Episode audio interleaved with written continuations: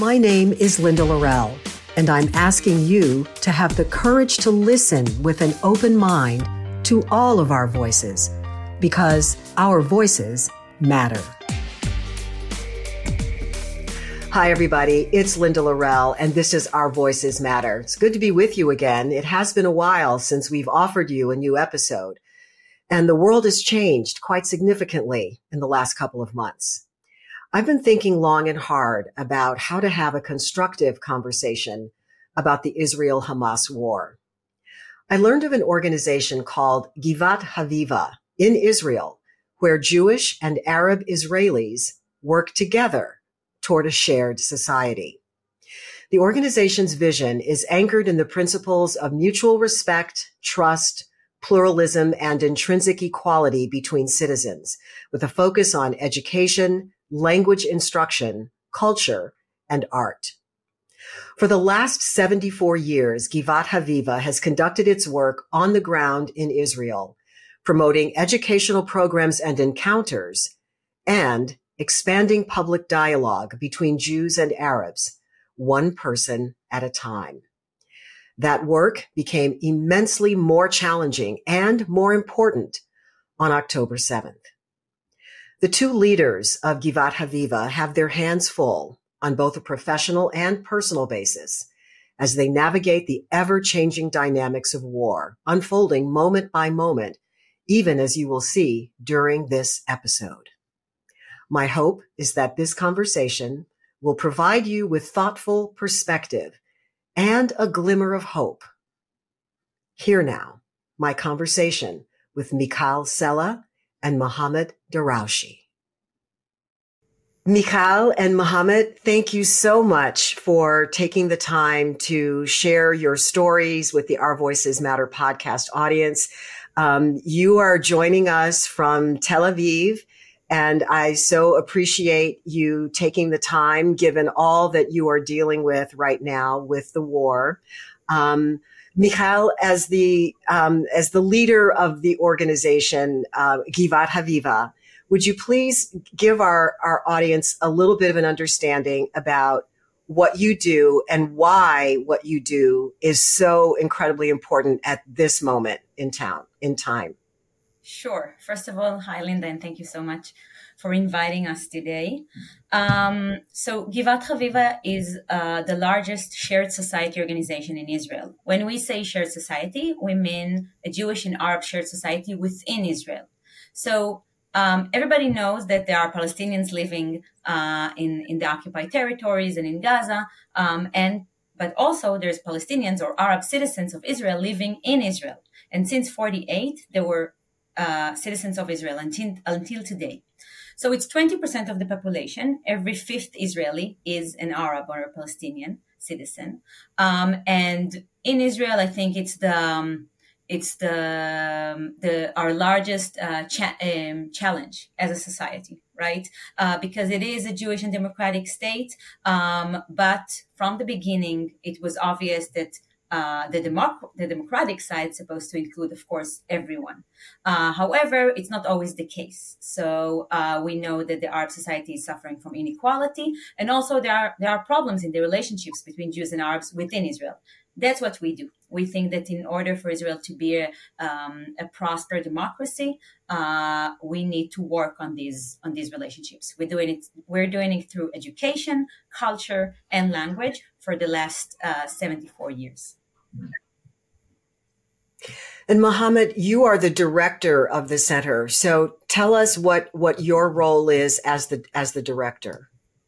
Actually, I'm a director of strategy at Givat Haviva, which uh, basically is trying to work with Michal on designing what what are you know how to keep ourselves fit for the mission. Uh, at the end of the day, we are running after a changing target a moving target. Uh, the field of Jewish Arab relations is affected uh, by the Middle East uh, tension, by the situation that is happening around us, the ecosystem that we live in. Uh, and in addition, uh, the reality on the ground between Jewish and Arab citizens sometimes uh, goes through uh, tense periods, and we need to pretty much uh, invent the wheel uh, sometimes every every year or sometimes every month. Uh, and my, my role is basically to look at the programs and see how suitable they are to reality in order to be not just doing good work, but doing effective work. Uh, mm. So uh, I'm, I'm, partnering with uh, Michal and the rest of the team. Uh, Michal is the CEO, is leading the, the whole operation, and my role is to be the second brain next to her. okay, so tell me an example of some success stories, a success story that um, that you feel strongly exemplifies the work of Givat Haviva pre the current war. So in previous years, what was the progress that you were making? How was this shared society able to make a tangible difference in, in the lives of, of Jews and Arabs in, in Israel? Mohammad, can you answer that for me? Can you start off? Yes, I mean, one of the uh, most tangible programs is uh, the actual results of Jewish and Arab youth that come to Givat Haviva. We bring few thousand kids every year to our campus. Uh, in more than 93% of the cases, this, this is the first encounter those kids have ever had with the other. Uh, they come with a very high level of stereotypes and sometimes even racist views against each other and racism rate among uh, the uh, general society within the Jewish and Arab community could reach 60, 65%. While uh, our intervention, uh, once the kids spend about three days at Givat Haviva and sometimes even less, we're able to reduce racism rate to even lower than 20%, Uh, which tells you that uh, uh, engaging in peace education can get you the results.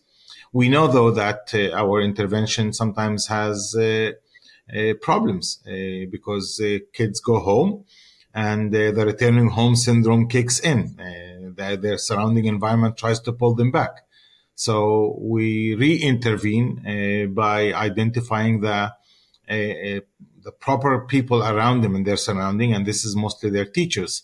And now we're focusing more on teacher training so that the teachers can be part of the ecosystem and this led us also to uh, start engaging in uh, cross-sector teachers, placing Arab teachers in Jewish schools and Jewish teachers in Arab schools, so that we don't only wait for the kids to come to us.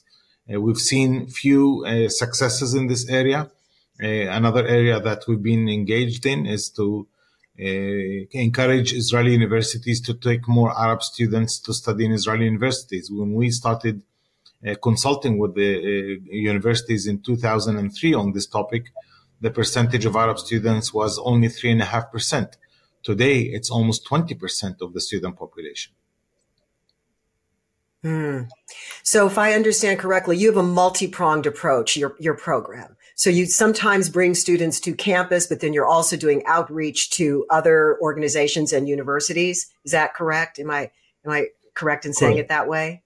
Correct. I mean, we're not just in, in we're not just waiting for people to come to us. Uh, we also uh, go outwards and uh, try to reach the schools and try to affect the school environment and the community environment, and not just uh, wait for people that maybe their teachers or uh, they themselves uh, like the, the, the like the work. We don't want to just target the peace community. We want to target the general community and that would be better success if we are able to target people with different perspectives from the starting point. And when students come to the campus to immerse themselves in your program, typically how long are they there? So it depends. We, we have, have, different uh, programs. A variety of programs. Um, we have. Uh, go ahead. Go ahead. Yeah, sure. Uh, so we have short programs of, of around like uh, um, five different five sessions and the session in Givat Haviva will take like two days or three days. But we also have very long programs of almost two years when two classrooms, one from a Jewish schools and one from an Arab school will work together and their teachers also will work together for two whole years. This program, for instance, is almost 30 years old. So we now have principals of schools that used to attend that program and inviting us to their school because for the school they're they're they're managing right? Uh, because the, it was so it was such a profound experience for them as students. So over these many years 74 years since the beginning of givat haviva you've made significant progress and now we are in the middle of the israel hamas war. Um, michal i'm going to ask you this question first and then mohammad i'd like for you to chime in. How how have things changed in terms of the dynamic of the two of you working together and doing your work and ensuring that you're able to continue your mission under these extremely difficult, challenging, horrific circumstances across the board? Um, okay, so it affected every inch of our work and also that or our ability to work together right? So first of all um, our work in the field. Um, i think that first of all october 7th was a shock for everyone for all israelis jews and arabs. Uh, in addition i think it's important to remember that jews and arabs were murdered there and not only jews but israelis were mur- murdered there um, and uh, right after the, the first shock uh, we've witnessed two things. One, the level of anxiety in the two societies, uh, on the Jewish side, of course, but also on the Arab side, got really, really, really, really high. The tension got really, really high. What we also saw, and it was, I would, I wouldn't say surprising, but still very alarming, is that we started to experience pressure from top down, right? From um, from the coalition, from the government, and we started to to to see that in a way there are people in the coalition trying to um, to uh, cause violence, right? Starting to poke the Arab population again and again, uh, starting to arm the Jewish population, the civil Jewish population, which is something that is not common in Israel. It's something new. Um, and we started to understand that we we can't work with youth right now because all of the schools were closed right? They, they, only opened like three weeks ago. So everything was closed. Everything was shut down. Everyone were in shock super afraid and the tension was like at the highest level that i can remember. And we understood that we need to work with regional and local leaders so they can know each other. So Jewish and Arab local leaders uh, from like near commun- like communities that live near each other. And we understood that we need to work with them and we need to make them, first of all, know each other, have the same, you know, target to prevent violence, to take the flame down, right? The flames down, um, and to do whatever they can to calm their people. So that's what we did in the first week. We just brought uh, regional leaders to Givat Haviva for sessions to get to know each other, to start WhatsApp groups and, and, and all kind of different ways of communication. And it, it worked. In addition, what we did is we have a lot of, of, of connections with different uh, national leaders in the Arab community and the Jewish community. And we start to talk to them and say, like, you have to say something. You have to calm down the people. Um, and you have to um, understand that now we're also fighting for our lives within Israel. Because if violence will occur now in Israel, first of all, it will, be, very, very hard to handle. And second of all, how will we ever be safe here if this will, if what Hamas did will, will, will tear apart everything we achieved in the last, in the last, uh, let's say, two decades in the sense of relationships between Jews and Arabs within Israel. Mohammad, from your perspective, what, what can you add to, to what Michal just said? Well, I mean, I've, I've been in this field for many years, so I always try to uh, analyze uh, and look at, uh, at this whole situation from a historic point of view. And as such, also try to uh, position ourselves in, in the right uh, engagement uh, way. I mean, we've gone in Jewish Arab relations, we've gone through three stages, and it seems that we need to go into a fourth stage that we haven't even invented yet. We used to uh, get involved in what we called coexistence, which is more of social contact and focusing on the humanity of each other and uh, enjoying each other's just social company. And uh, that was uh, the, the work of Givat Haviva for many, many years. And then about 23 years later, 23 years ago, we moved into more dialogue to talk about the problems, to allow the elephant in the room, and to talk also to dare agree to disagree and and, and focus on the, the issues that also distinction create some kind of distinction, whether it's an identity or narrative or a, a, a comprehension of uh, the state around us and uh, the concept of peace. What does peace for for an Arab citizen mean is not necessarily the same uh, as it is for a Jewish citizen. When we talk about, we use the term shared society today because we think that coexistence is not good enough. We need to incorporate equality into it, and the combination of good relations and equality, the product ends up being uh, the term uh, shared society with time, we also started focusing on mutual interests. And uh, today, uh, I'm not sure if uh, these three theories need to be uh, followed in on, on the same level. Uh, the challenge that uh, is very significant and even very severe. The level of confidence in each other's capacity as a collective. The Jewish citizens and the Arab citizens are very suspicious of each other uh, are very cautious of each other, are very afraid of uh, what would be the next stages in Jewish Arab relations. Uh, yes, uh, uh, things are relatively uh, still under control. We are not seeing dramatic confrontations between Jews and Arabs, but there are lots of negative things happening, especially conducted through by the leadership of certain politicians that might have uh, extreme damaging impact to Jewish Arab relations. How would you say that um, the temperature has changed from the first week after October 7th to now as we're as we're taping this today, almost almost 2 months later? I I personally think that things are actually getting a bit worse. Uh, we're accumulating a lot of uh, uh, damage. We're accumulating a lot of fear. I think many people in the Arab community feel oppressed. Uh, and in the Israeli Jewish community, I think there's also building uh, fear that is also accumulated. It, it, got triggered on October 7th, and because the war is not over, uh, their their sense of safety and security is not reinstated yet, and to establish uh, relations between citizens, uh, especially that, as I said, we're accumulating incidents that altogether give you a bad feeling. Uh, but at the same time, uh, we are succeeding in not crossing the the line. Uh, to move to uh, civilian confrontations. most of the confrontations are now by certain government agencies versus Arab citizens.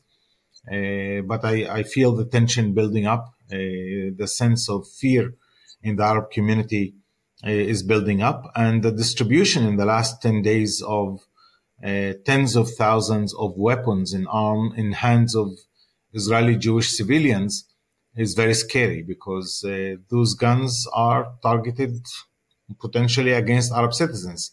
These are not to join the fight against Hamas or against Hezbollah in, in Lebanon. These are in the hands of fellow Jewish citizens with whom we share the same bus and we share the same workplace and the same shopping mall. And uh, their guns will probably be pointed at me and my kids at one of the days, and that's very scary. And it makes it obviously way, that on, much. On the more. other hand, Linda, I just I just yeah, want to add to that if that's okay. No, please. On the other hand, I think please. I agree with Mohammad, but I do think that because a month and a half have passed since October 7th, we do see some space in the public discourse on the media to talk about what's happening to the Arab society within Israel. So even the first like two, three, four weeks, like just nobody talked about it. Like we knew it's happening because we work with in Givat Haviva and I have, you know, Mohammad and other friends that are telling me what's happening, right? But I couldn't know about it from the, the, the Hebrew speaking media, right? Now you do have stories about it and it's part of the discourse. So I agree with Mohammad that the tension is like building. Um, on the other hand, people who, who does care about those issues, and you have people in Israel care uh, cares about the Arab society and equality and democracy. We still exist, right? Um, they do know about it and it's part of their everyday lives and part of, of what their concern of, of their you know sack like sack of concerns right so that's a good take me back take me back to the immediate aftermath of both of you finding out about the attack on October 7th and the first conversation that the two of you had. What was that conversation?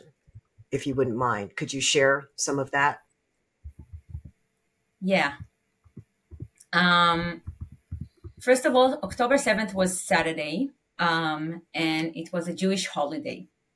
So we were not at work. Um, I woke up with like I woke up with an alarm, like a missile alarm in Tel Aviv, uh, and went ran with my daughters uh, to the to the safe uh, space. And we thought it's just like another round from Gaza. Like we we used to it. Like every few months, you get an alarm in Tel Aviv.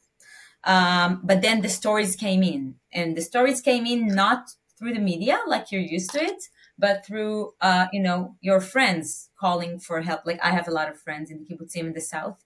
Your friends just calling for help on WhatsApp. And it's like you're thinking, okay, the army will be there in like two or three minutes or 10. I don't know. But, but it didn't happen. Um, and everything, everything happened on Twitter and WhatsApp. It was this horrible, you know, live stream of the wor- your worst nightmare. Um, immediately we started to like chat on our Givat Haviva team WhatsApp group. Um, and at the beginning, no one understood even what's happening, right? Like we couldn't even imagine it happening. Um, it took us like 24 hours until Sunday morning when we had our first team talk, like we have it every Sunday morning. Remember that in Israel, Sunday is Monday, right? It's the first day of the week. Um, and on, and I think it was a very hard conversation for us because we still didn't understand exactly what happened. And I think, and, and I want to be honest, I think that of course all of us were shocked and, and, and, and, and it, we felt horrible, but it was still hard to talk about, you know, what is Hamas? Like we didn't know all the stories yet. What what Hamas was doing? Is it a regular terror attack? Um, the first thing that everyone said is like how awful everything is, and everyone felt the same about you know these kids and and, and women and men and all these citizens that were butchered but we didn't know how to approach it from like a jewish and an arab point of view it was very confusing at the beginning and mohammad and your and mohammad's story is even is even more complex than that well so I, let him I went back to Go the ahead, to the chat room. The, I went back to the chat room. We had Michal to the seventh. And actually, uh, the first reports we were getting is that there was not just incidents in the south, in the surrounding of Gaza, but there were also incidents of attacks on uh, Arab citizens in uh, some of the mixed cities. Uh, and we were trying to, first of all, verify whether those are real attacks to try to prevent panic and intervene as quickly as possible to trying to create calm. That was the, actually the first message that we were exchanging on the 7th of October. Uh, parallel to that, I was personally fully consumed in uh, trying to find my cousin who was uh, in the party uh, working there as a paramedic. Uh, and we knew he got shot and later we knew he was killed. And that took six days until we got the confirmation of his death. So in between, uh, in between personal uh, uh, pain and grief and weight, and in between looking for uh, how do we find the right role for the organization and the right intervention? How do we maintain staff together? How do we uh, conduct a discussion among our staff uh, so that we maintain one unified staff, second, staff that can look at their mission and, and decide what's our role today uh, versus our role yesterday. Uh, and uh, yes, we did have, and I think we still have some differences on how do we analyze uh, not actually what happened because what happened is so obvious. It was uh, so ugly that uh, you don't need to have two opinions. But why it happened, maybe we might uh, differ. Uh, but still, we have a mission. You know, as a, as the leading organization and the biggest organization in the field, we can't be busy licking our wounds uh, for too long. Uh, we need to be fit to one protect what we have and uh, reduce damage. Uh, so working with the teachers and the mayors, as Michal mentioned, uh, that we work in regular time to tell them that we are here, that we're present, to try to talk to our supporters and to talk to our board and so that no one uh, uh, goes to sleep feeling that the sky has collapsed over our concept of shared society. Uh, we needed to feed the concept by saying it's still valid, and despite the crisis, despite the challenge, and I think this this challenge is still in front of us. We need to keep one believing in it, and second giving the rationale behind this belief and communicating this rationale to our surrounding uh, partners on the field and the supporters around the world. I know one of the things that that you're doing um, as you deal with the on the ground situation that is changing minute by minute, but you're also projecting into the future what the needs will be. Um, I had the the privilege of listening in on a webinar that you did a week or so ago, and one of the things that you talked about was preparing the um, the military members of the military who will be coming back to university um, after serving in the war. Can you talk a little bit about that and what you're doing and and why that is important? Either one we of always, you, whoever. We, I think I can start. We we always try to think ahead where oh what are the places that it's there that's going to be the hardest for Jews and Arabs to to live together, to study together, to meet. And where are those places that we need to interfere with? Like we need to help the, help those places so we can prevent violence before it, it's it's occurring. Um, actually, few universities also talk to us, and few colleges also talk to us because like Mohammad said, it's one of the success stories that we have, right? That the Arab society in Israel, who suffer from a great deal of inequality, is actually, you know, going to universities, to Israel universities at, at the same uh, percentage of their percentage in their in the population, right? Twenty percent. So that's that's amazing, and it happened in the last ten years, right? Um, but saying that, we also know that because our education system, our high school education system, which is public, is so damaged if you look at it from our perspective. So people just do not do not do not meet with uh, Arab or Jewish students. The first time, many times, the first time that they meet each other is in, on campus, and many times the universities are not not engaging with that. They're just saying, okay, they're grown ups. It will be okay. Usually, it is okayish. Okay.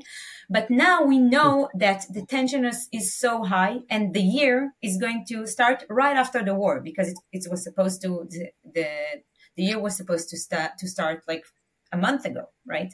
So it's going to start just when the reserved, um, um, soldiers will come back home and then they will come post traumatized and with like specific views right now, no matter what their views usually, but specific views or experiences from like, let's say, Arab speaking society in, in, in Gaza, which has nothing to do, like Hamas fighters, of course, we need to say they have nothing to do with the Arab population within Israel. There is no connection between the two. Okay. Um, and they're going to meet Arab speaking society in the universities. What is going to happen there? And also from the Arab point of view or the Arab society in Israel point of view, they are so stressed, they are so afraid of um, the government, of the state, of the campuses and universities themselves, right? Because they also treated their um, Arab students in, in a very hush way in the last few weeks. What's going to happen there? And we know that we need to prepare the ground. Um, we can do it by talking, it's like creating groups and to have like dialogue sessions between Jewish and Arab students. We can do it with the teams. Also, you know, it's also mix team mix uh, academic teams uh, in our universities, so you can do it there. But also, what we started to do is just to prepare the Arab students, just because we can't talk to most of the Jewish students uh, because they're in the army. But we we started to talk with the new Arab students and to prepare them to the experience of of uh, studying in a Jewish higher education institution. Oh, I'm sorry. There's a missile alarm. um, I'm leaving you with Mohammad and just need to take my kids to the to the safe room. Okay. Don't worry, everything is okay. My goodness, please be safe, Michal. Oh boy. Well, here we are with the reality. Yeah. Indeed, indeed. Unfortunately, uh, with Michal, who lives in the middle of Tel Aviv, I live a bit more north, so the sirens are not reaching our uh, town here we're a bit uh, in a safer zone. But uh, you know, this is this is part. You know, almost half of our team experiences this a uh, few times a week, and few many of our team members have lost family members. Uh, one of our students who studies in our international school, uh, an Arab student that uh, his mother is from Gaza, and uh, he lost 27 family members in Gaza. Uh, so that's that's living in a war zone right now. Oh boy, um, Mohammad, what what do you think that those of us who do not live the existence that you and Michal live and and those that you represent. What does the rest of the world not understand that you think it's important for us to know? Well, I think the most important thing is that the local leadership is not capable of delivering peace.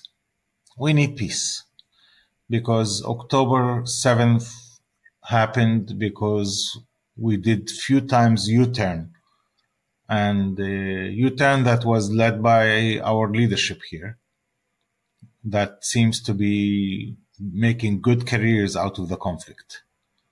And uh, I think that the global community needs to impose a solution and not wait for a negotiated agreement between Israel and the Palestinians because we're going backwards instead of going forward. Uh, I think that the majority of Israelis and the majority of Palestinians do want peace and are willing to pay the price.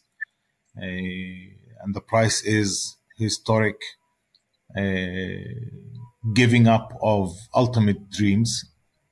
But we need help.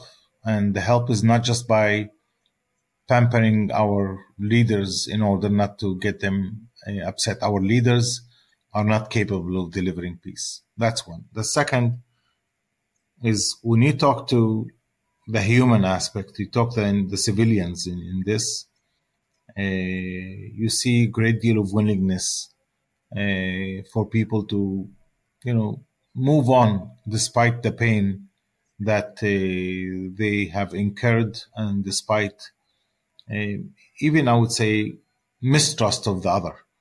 Uh, and we see that. We see many people coming with very high level of uh, of mistrust. But once you give them two, three days of interaction with the other, they start humanizing the other and stop the dehumanization that that we we build. Uh, in Israel, the Jewish and Arab relations are affected mostly by three things. One is the separate housing reality. 92% of Arab citizens live in separate towns and villages, and 92% of the Jewish citizens live in their own separate towns and villages. And in the educational system, it's even worse. There are only eight mixed schools. One of them is at Givat Haviva out of 5,000 schools in Israel. All the rest are uninational and not binational. And, uh, and we, all of this, so separate residential reality, separate educational system with the ecosystem of war. That does not produce normal relationship between fellow citizens. you need skills to live in a shared society, and the skills is integration. In America, you had the, the forced integration of the school system by the busing, which took place in the 60s.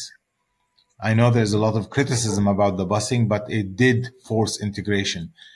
And, but that was a top down effort. We're lacking that top down willingness of the leaders to enforce this kind of situation. So we're left organizations like us, like Givat Haviva, we're left with the bottom up approach of working with few thousands a year when we should be working with few hundreds of thousands every year. You know, it the idea when you mentioned busing and integration here in the United States, and you know we are experiencing our own divisions right now of epic proportions. Um, and no, it seems that no matter where you look in the world, it all comes down to fear of the other and not understanding and recognizing and knowing who they are because we are so separated. And once we are able to sit down, be in an, in an environment where we see that at the end of the day, we're all humans and we all pretty much want the same thing. Um, that's where that's where the healing starts. And and and what you have already shared with us how after i think you said after three days or so you see the difference mm-hmm. in the young people who come to Givat Haviva and immerse themselves in your program. Um, you, you were going to say kids, something. Go ahead yeah many of these kids you know the, after two three days they don't want to go home. They suddenly discover that what they thought is that as the scary uh, enemy that they were taught to fear and avoid and uh, stay away from they can actually share the same dormitory and they check their body the next morning and there are no new holes. That means that they because they were told they will stab you they will kill you. They will eat from the same plate and uh, it's not poisoned. Uh, and that people do not have the intention of killing you and they do not have the intention of harming you, but uh, you need you need that opportunity to humanize the other side instead of just living in segregation and living in fear and uh, listening to being fed the stories of uh, animosity and uh, where you fit uh, you fit the the narrative that you're taught by certain powers that control our life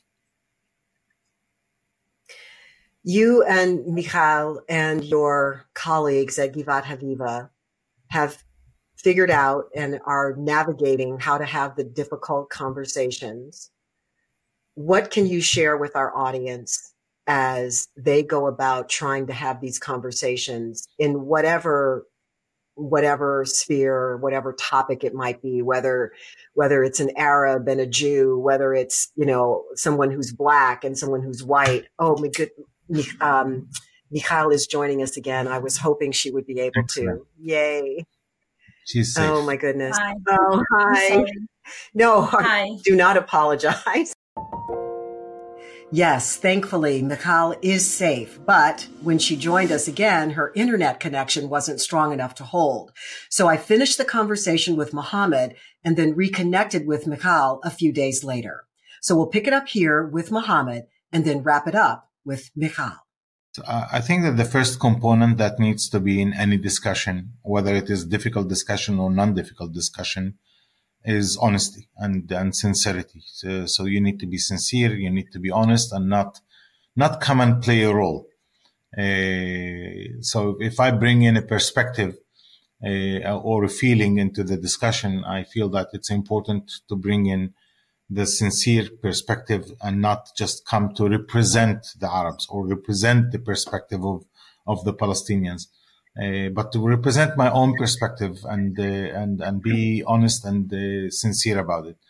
The second is willingness to listen and the willingness to uh, engage and, uh, and hear what others have to say. Because if you only know how to present your perspective and not listen to the, someone else's perspective, it becomes a, a shouting match of the deaf, and you need to hear and comprehend, and uh, and also be compassionate.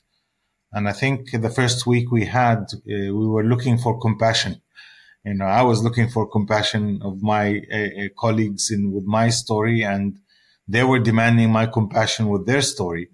And uh, if you're not compassionate, really, it, it's hard to maintain a functioning uh, relationship and a functioning team that can also do work together.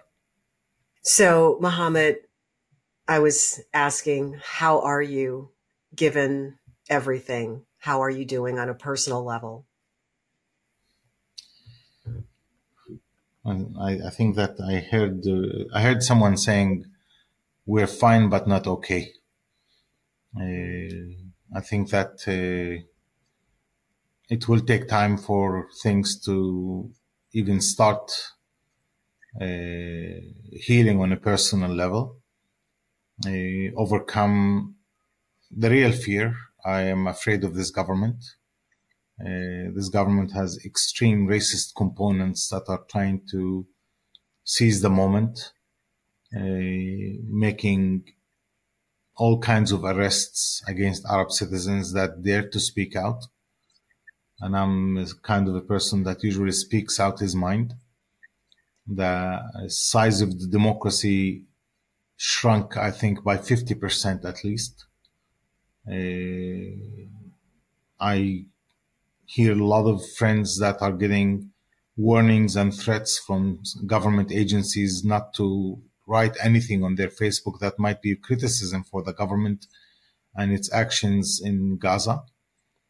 Uh, and I'm afraid for my children who work in uh, in Jewish spheres in Israeli Jewish towns that uh, one of those people with the, with the guns that they were spread around uh, might, uh, God forbid, uh, pose a threat towards them. the Israeli Jewish society is is filled with the feelings of revenge uh, as a response to the October 7th events. And uh, now this revenge is uh, expressed on, in Gaza by excessive use of force. Uh, and I'm afraid that uh, as soon as that is over, that revenge mindset will continue against Arab citizens. So for me, it's critical to look for my Jewish counterparts uh, that uh, will stand with us because if Arab citizens are left alone, we will be sitting ducks in front of the extreme right wing people in Israel and who are now armed.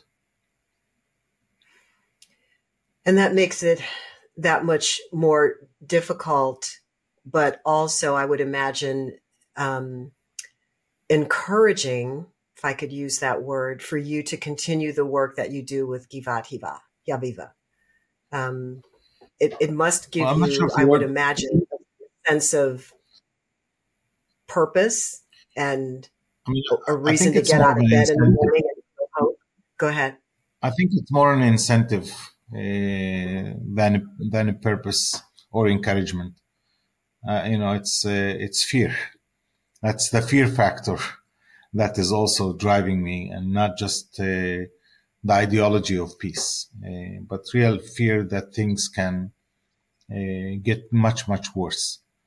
Uh, and uh, I, w- I want to protect myself and my family and my community. and at the same time, you know, I believe that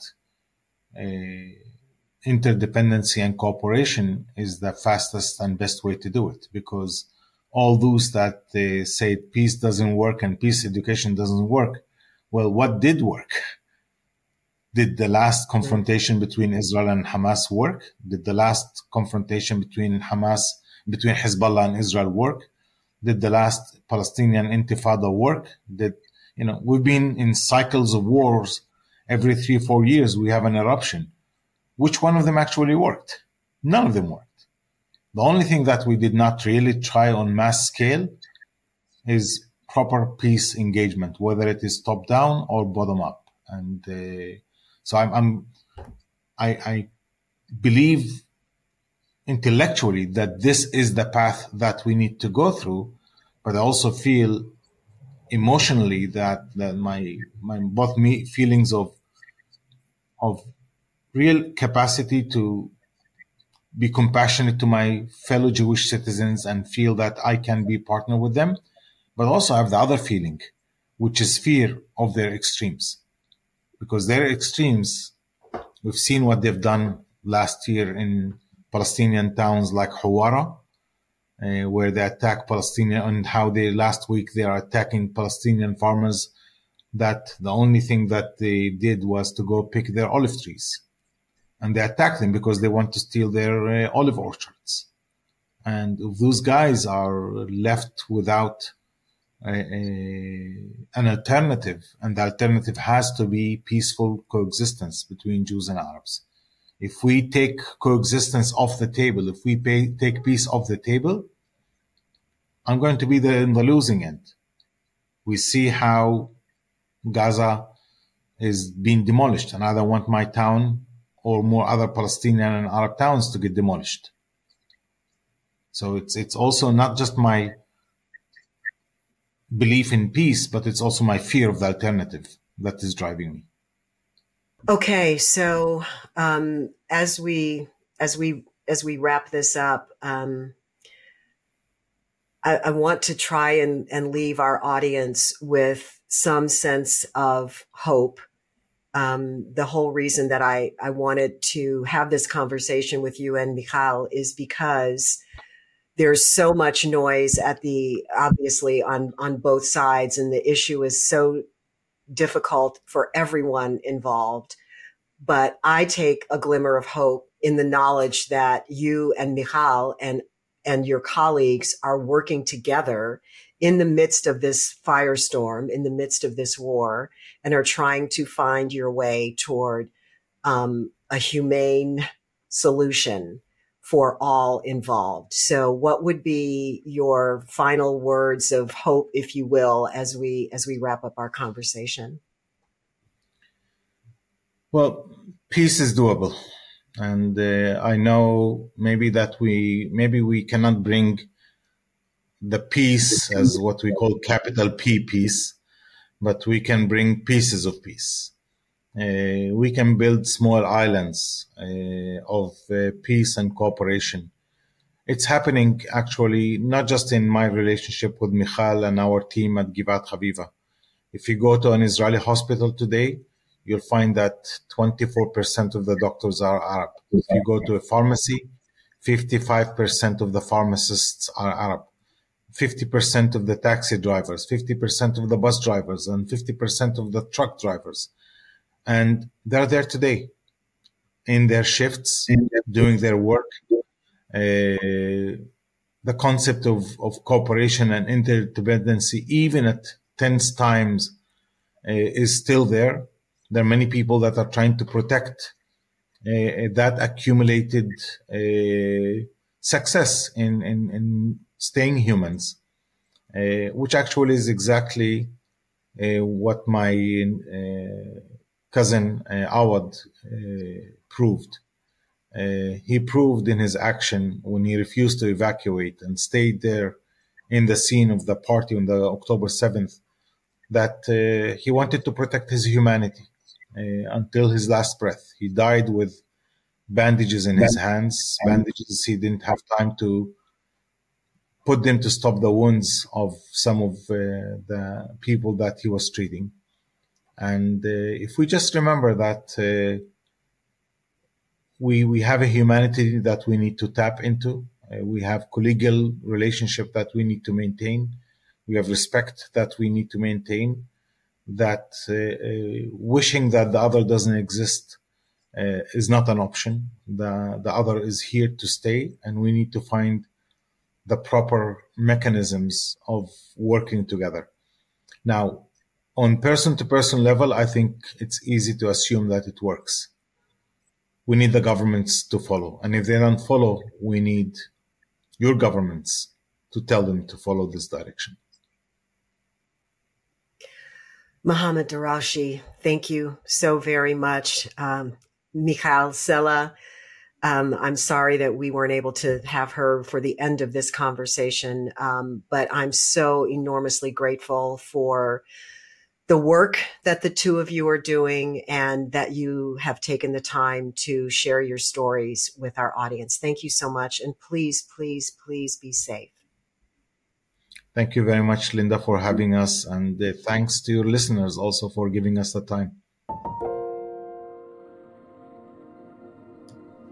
Okay. Ah, Michal, I'm so happy to see you again. It's been a few days since we did our first recording and uh, real life got in the way there for a second, huh? But you're okay. And that's the, the main thing. Your family, yeah, everybody's good. Yeah. Thank you so much. Yes. So I just wanted to continue the conversation that we were having. Um, and one of the things that, that we were talking about, I think I had just asked uh, Mohammad the question, basically, what is it that you want the world to know? Those of us who are not living your existence, that don't have to deal with sirens going off, you know, every few days and going to a safe room and just what it's like to, to, to live in your shoes right now. What is it that you think is important for the rest of the world to know? Um, I think, first of all, to know that reality is really complex and that people are more than their national identity. So, in a national group, you have all kinds of opinions, you have all kinds of people. Some of them are fighting for years for, for peace and understanding. Um, and nobody, nobody, like no, not a single soul on this earth deserves to be murdered or raped or being kidnapped or being bombed and killed because of their leaders or because of the people who are controlling their territory. Um, and I feel I, I, I can say from like I, I, studied abroad, okay? I studied in Oxford, um, in the UK. And I see how my class um, is dealing with it and the, the, the kind of things that are allowing themselves to say without ever experiencing a situation of war or like being afraid for the lives of your kids. Um, and I feel that people should, if you're not really, really engaged with the Israeli Palestinian conflict, just stay human and say that every lot, like every every life matter, right? Um, and every kid matter, and it's okay just to say that, but do not engage with things that you just know nothing about. I'm so glad you made that point. Um, you know, social media is is a brutal place to be um, in many situations, and particularly in this one. If you you know if you do choose to engage, I have not engaged in on social media at all when it comes to this topic of this war.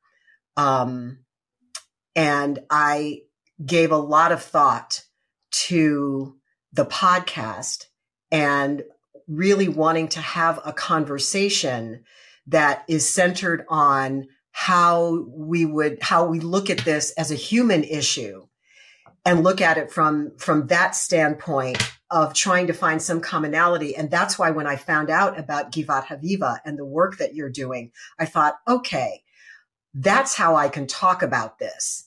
Um, because the last thing I want to do is to invite any sort of extreme um, points of view. And, you know, people feel like they have to take sides. And I love that you said, you know, be on the side of humanity, be on the side of being human, be on the side of solutions. Um, and don't just knee jerk react to things that you know nothing about um, and therefore are causing more harm and more pain to those who are experiencing it. So thank you for offering that. Um, the other question that I that I had that I also asked Mohammad was to talk about what you have learned in the work that you do with the Arab community in Israel in bringing people together about how to have the difficult conversations no matter what the topic might be? What can you share with our audience? Um, so I actually heard what Mohammad what Mohammad answered, uh, and I agree with him. I, I will also add that you need a lot of patience and you need to remember who are you talking to. So I can even share something from you know how we at Givat Haviva cope within our team, not even like you know having a, a difficult conversation with other people in other communities, but among ourselves, we had to also deal with that. And it wasn't easy. Like I, I, don't think it's very honest to say yeah we live in this beautiful harmony and everything is okay within the arab and jewish team of Givat Haviva. it's not. It's a lot of work and we're working on it.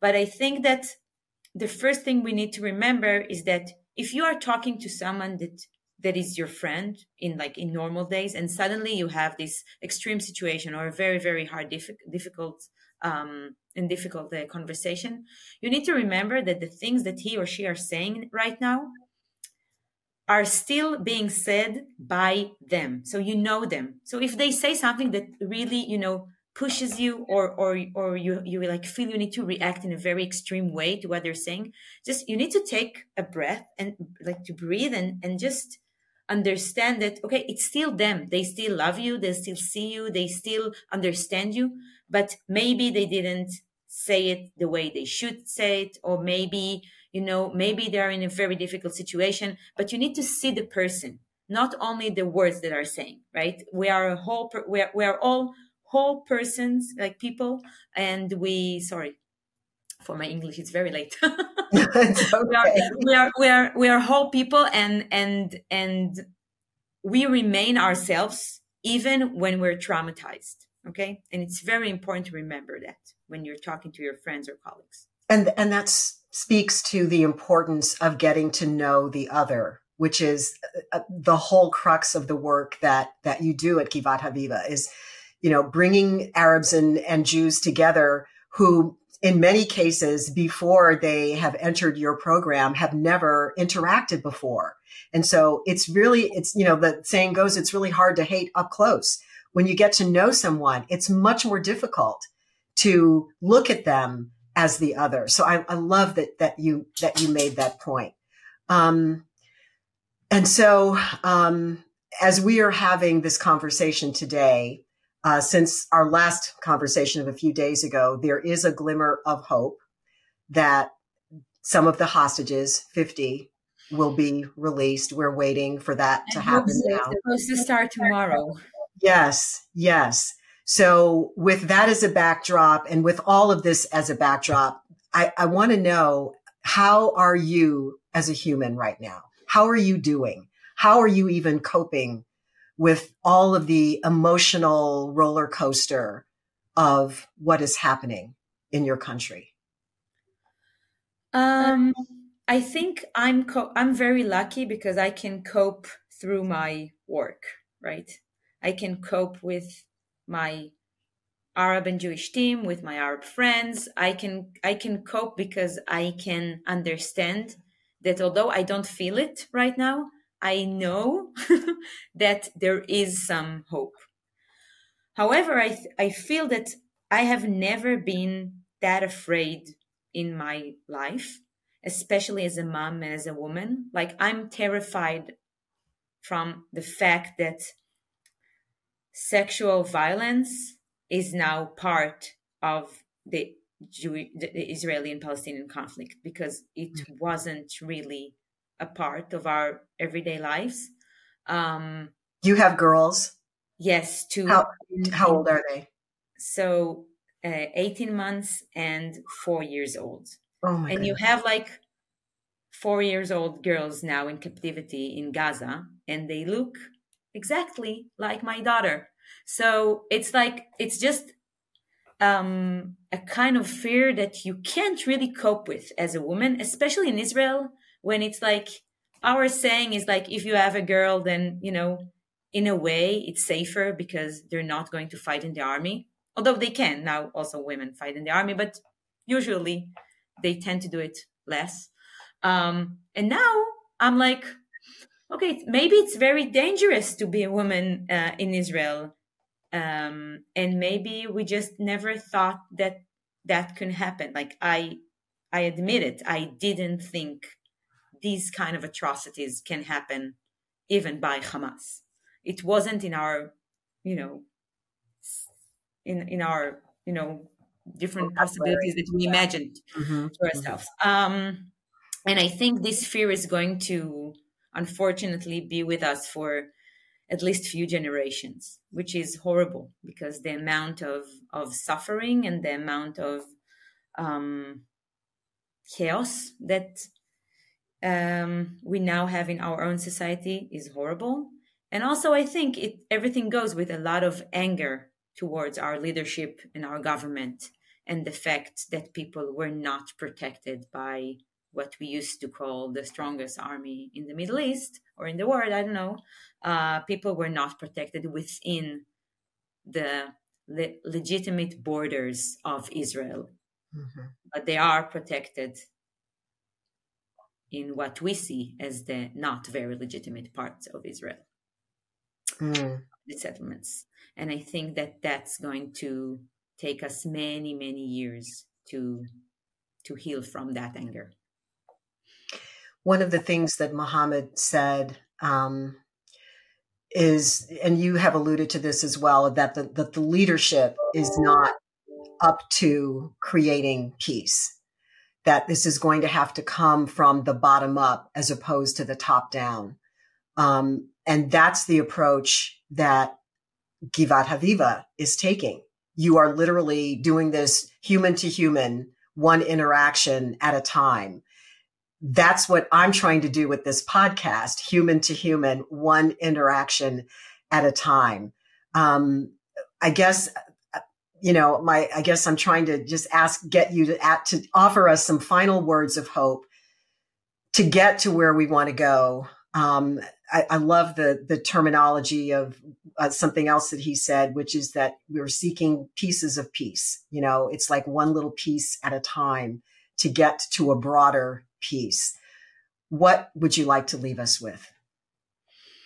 I think that in a way, doing like going from bottom up uh, is understanding that something is not working from the top right now and it's it doesn't mean that we don't believe in like structural change because structural change is really really important it's the only way to actually change you know change the way we live but because we know how democracy works and it's still we are still living in a democracy thanks god um we, the people, are going to change this region.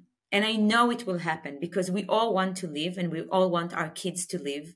Um, and we all understand that the horrible leadership that we have, um, and also the horrible, terrible, terrorizing leadership that people in Gaza have, um, will not survive forever. Um, and I think that in Israel, of course, it's easier because we can vote. And I think that even if we'll talk in a year or 18 months from now, the situation will be different because democracy is also about, about bottom up and not only about top down. Um, that's what's beautiful about it. And if you look at Israel right now, Israel is being managed by the people of Israel, not by the government.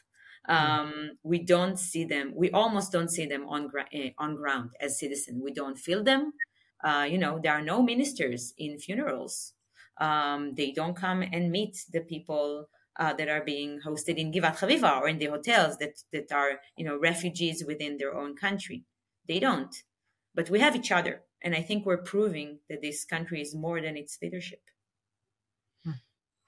well, I think that's a beautiful place to end our conversation. Um, Michal, I cannot thank you enough for making the time to have this conversation. And again, I'm so glad that you are safe. I plan to stay in touch with you, and I, you know, I'm I'm getting your newsletters now. I feel like I'm part of your community, and I, I want to continue to help you spread the word about this just massively important work that you are doing. And please know that you have a friend in me and um, and I'll do everything that I can to to support you and Mohammad and Givat Haviva. So thank you. Thank you so much, Linda. It means a lot. Thank you. I am enormously grateful to Michal Sella and Mohammad Darawshe, not only for sharing their stories and perspective with all of us, but more important, for the incredibly important work that they are doing on the ground in Israel.